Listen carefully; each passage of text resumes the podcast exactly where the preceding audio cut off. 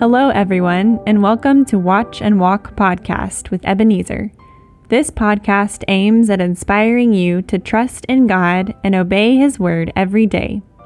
Be edified as you listen to this exhortation. Hello, friend. My name is Ebenezer. I believe God's grace is keeping you well. Last week, I began a three part series on Isaiah chapter 50 um, I dealt with verse 4, as in the first part of verse 4 last week.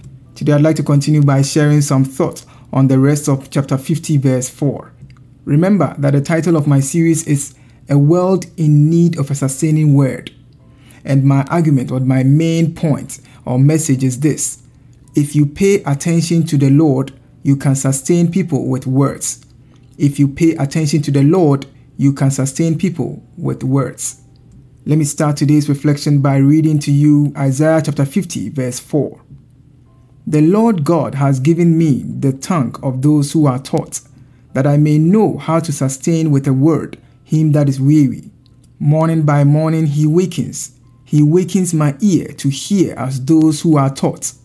Last week, I explained that God is the source of all communication. He's the source of language and the ability to communicate. He's the source of wisdom to speak. And um, today, I'm going to talk about the reason why God gives us the gift of communication, as in the tongue of those who are taught. The speaker says, The Lord God has given me the tongue of those who are taught, that I may know how to sustain with a word him that is weary. In the original language, the word sustain means help or aid someone. And that word has also been connected to um, the idea of speaking a word in season. And so some translations just say that, uh, that I may know how to speak a word in season to him that is weary. And this gives us an idea of how to sustain people with words. You know, it's not just about saying things, but it is about saying the right thing at the right time. It is speaking God's word or godly or spirit led word to people in their time of need. In Proverbs chapter 25, verse 11 to 12, Solomon says, A word fitly spoken is like apples of gold in settings of silver, like an earring of gold and an ornament of fine gold. It's a wise rebuker to an obedient ear. This tells me that sustaining people is not only encouraging them or propping them or helping them when they are weak, but are also correcting them when they are wrong. It's bringing the word of rebuke when they need it to move away from the life of distraction or the way of distraction onto the narrow way of life. There are so many people who are gifted with communication skills. and they are called orators. and they are gifted with rhetorical skills. But then they use these skills to draw attention to themselves or even manipulate people. And sometimes they engage in destructive criticisms and debates with the skills that God has given them. Today, as believers in God, we are learning that the major reason why God gives us the tongue of those who are taught, He gives us the tongue of the learned, is that we may know how to help people, support them, or sustain them when they are weak, or even correct them when they are wrong. The reason why God gives us this gift, the reason why we receive this good gift is to bless and not to curse, to build up, not to tear down, and to sustain the weary and not to wear them down. I will end today's episode with two admonitions. One is in James chapter 3, uh, where James is cautioning the church about the right use of the tongue and the power of the tongue.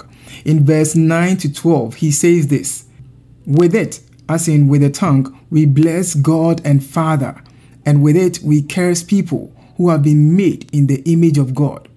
Out of the same mouth proceed blessing and cursing. My brethren, these things ought not to be so. Does a spring send forth fresh water and bitter from the same opening? Can a fig tree, my brethren, bear olives or grapevine bear figs? Thus, no spring yields both salt water and fresh. Based on this, I will say that I hope that you would use your gift of language, your gift of communication to bless people when they are down, to encourage them and bring them up. And my second scripture relates to how to sustain people with the truth or speak the truth to them or rebuke them when they veer off the path of righteousness. In his words to Timothy and by extension all leaders of the church and believers in Christ, Paul the apostle says, I charge you, therefore, before God and the Lord Jesus Christ, who will judge the living and the dead at his appearing and his kingdom. Preach the word, be ready in season and out of season. Convince, rebuke, exhort with all long suffering and teaching.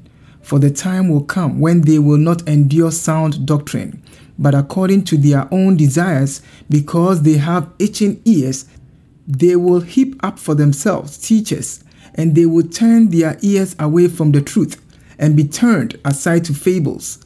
But you be watchful in all things, endure afflictions, do the work of an evangelist, fulfill your ministry. I pray that God will help us to use the gifts that He has given us to sustain people when they are weak and correct them when they are wrong. Remember, if you pay attention to the Lord, you can sustain people with words. May God equip us with all that we need to trust and obey Him. In Jesus' name, Amen.